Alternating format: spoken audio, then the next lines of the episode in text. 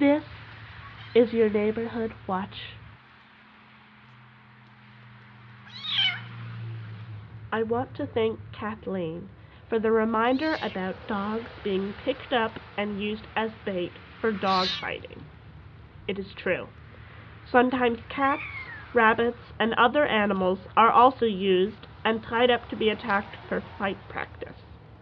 I appreciate you bringing awareness to all, and it behooves us all to be on guard.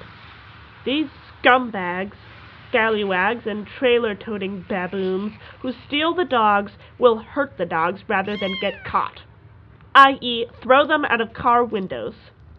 I have witnessed a shirtless guy with an atrocious lower back tattoo that can only be described as a dragon's head suffering from severe jaundice, gnawing on a Rottweiler's hiney. He was trying to steal a dog from a River Park home on the levee, and he was chased off. A special thanks to Bert Graff. Without his help, we might be without the visiting Italian princess's schnoodle, Aurora. There also used to be dog fighting past Business 80. You could hear it from the levee. Injured dogs have wandered afterwards to the River Park area.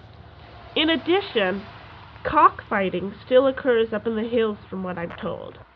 Also, many are unaware that the park rangers fine up to $500 to any person feeding a wild cock on the levee. This is because of recent attacks that left the late Gary Mendelson blind in one eye. My regards to Nora. I hope your bat mitzvah is a splash.